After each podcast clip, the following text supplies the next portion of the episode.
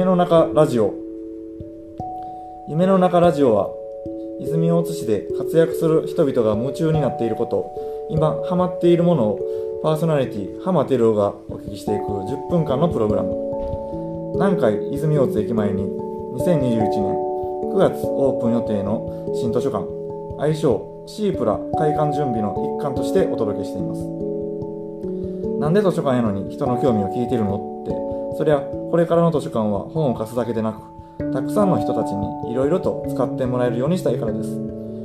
館内でのおしゃべりなんかも OK な図書館の固定概念にとらわれない使い方が使い方ができる新しい場所になります。本日のゲストを紹介します。書道家でさまざまな形で教育に携わっておられる清水真由美さんです。清水さん今日はよろしくお願いいたします。よろしくお願いいたします。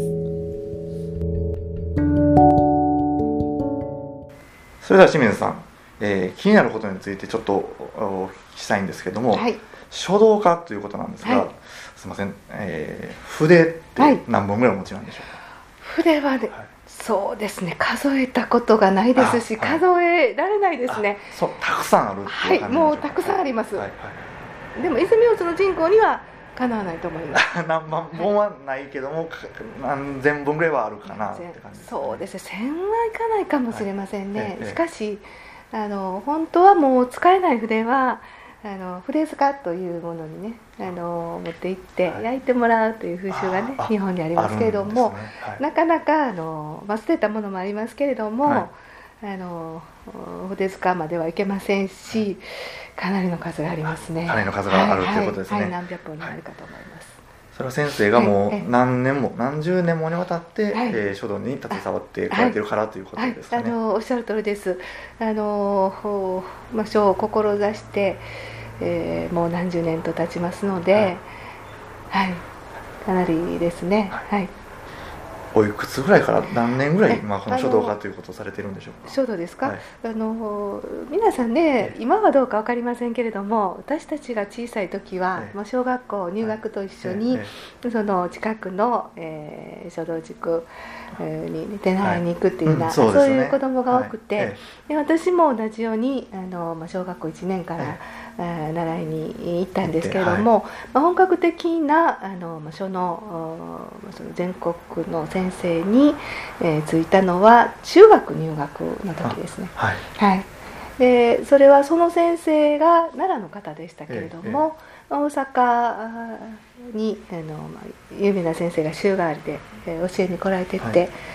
であの、まあ、その先生が中学になったらとってもいいと。うん。あ小学校の時に、はい。あの私の方の母親が、はい。あの頼みにあの行った時にはまだ早いと。ということで、はい。あそうなんですはい。ね、で中学1年生からですので、はい。えー約50年近くあ50年も はい。はい。えー書道の道に入って、はい、それぐらい助かると思います。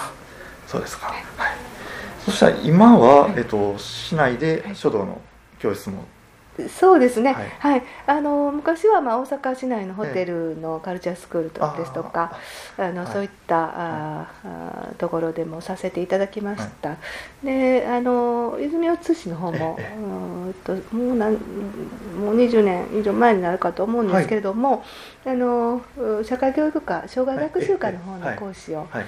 十数年、あはい、させていただいてまして、ははい。い。その説はお世話になっております。いろいろな形で市に、あの貢献していただいているというふうにあのお伺いしております。はい。でえー、と清水さんなんですけども、はい。まあえー書道ということなんですけども、はい。まあ、書道といってもいろいろ幅広く、ははい。いええあのあるかと思うんですが、はい。まあ、書道をするにあたって、はい。まあえーまあ、情報収集したりだとか、はい。ええ。情報を取り入れる術とかってどんなことをされているのか。な、そうですね。今はもう、あの SNS っていうんですか、ええええ。そういったもので、はい。皆さん若い方も YouTube ですとか、うんうん。えーそういったものでうんも、あの特にこのはい Zoom か、い、ろんなあうんうんの形での発信方法も変わってますので、はい。まあ、そういったあものですとか、えーそれから、えー本ですね、うん。えーなど研修会ええも行かせていただいておりますし、ははい。い。まあ、まあデジタル、アナログ問わず、ね。もいろんな形で情報収集に努められていると、はい。おっしゃる通りです。わかりました、はい、清水さんちょっと話は変わるんですけどもはい、えー、と今、はい。ハマっていることなんてあったりしますか、はい。そうですね、あの、はこの番組ハマってることを、はい。えお話皆さんにお伺いしています。えーそうですね、はい。お話しさせてはいいただくんですがですね、えあの私今 ICT 昔はあの IT と言いましたけれども、今はあの ICT と、はい。あの言われる、ものですね、はい。えーインフォメーション、えーコミュニケーション、えーテクノロジー。ですね。はい。はい。えーそのうちのあの C、えーコミュニケーション、え。ーこちらが非常に今興味ある、あ。はい、ところです。なぜそこに興味を持たれてハマっているんでしょうか、はい、あのこれはですね、あのまあ、高校の教員もしておりまして、まあ、若い、えー学生たちと、うん。あの触れ合う中で、あのコミュニケーションという,、うーんことは非常に大事ですね、あのアクティブラーニングっていうう、ん、そう今大事にね。形でね。はい、あのなっております。はい、はい。あのずいぶん前から言われてますけれども、まあ、それと合わせてですねこのあのウィズコロナうん。というところで、まあ、私自身が、えーまあ最近まあその特にそのコミュニケーションということが、まあ、必要な、あーあー仕事といいますか、ええ。あの依頼がありまして、はいでそれでその IT 機器 あのそのあのを使ってですね、ええまあ、試行錯誤しながら、はあーコミュニケーションを取っているというところで。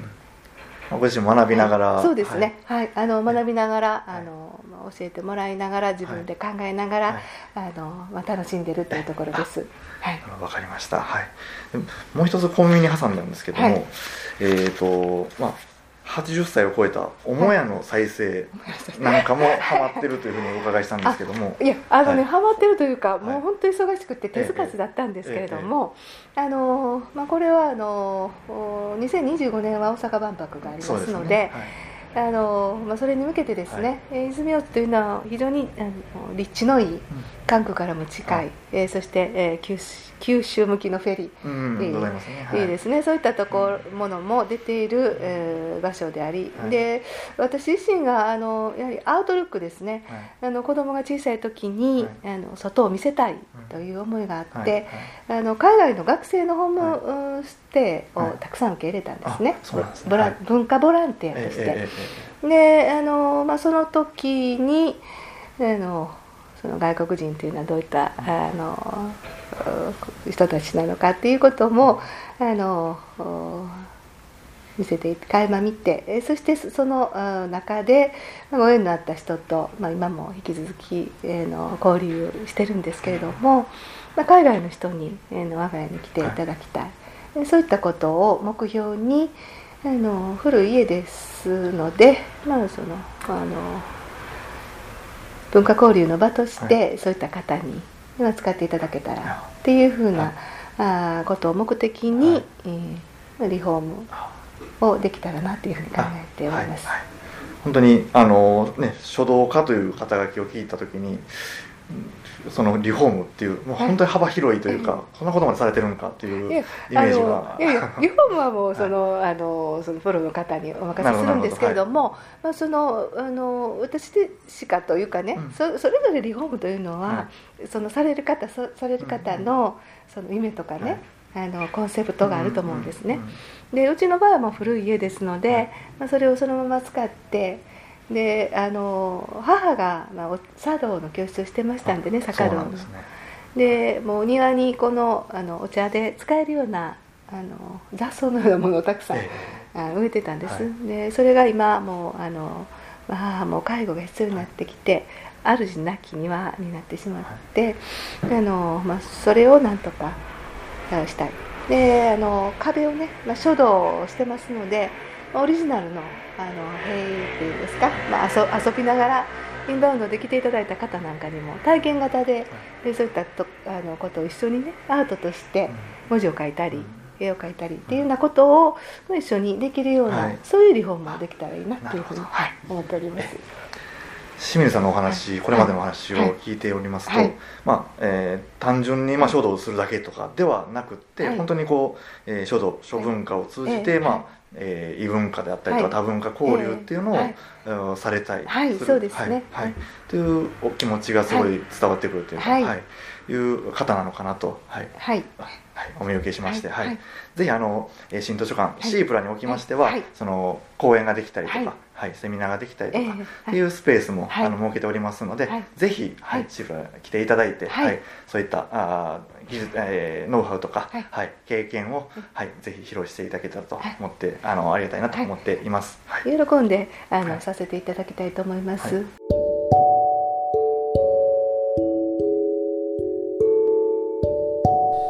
まだまだ、えー話は尽きないんですけども、はい。すみません。あっという間に10分間経ってしまいまして。はい。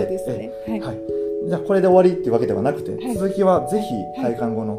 シープラで、い。あのお会いできればとはい。思っておりますのでまたあのご一緒できる機会を楽しみにしております、はい。改めまして、本日のゲストは、書道家で、えー教育家であります清水真由美さんでした。本日はありがとうございました、はい。ありがとうございました。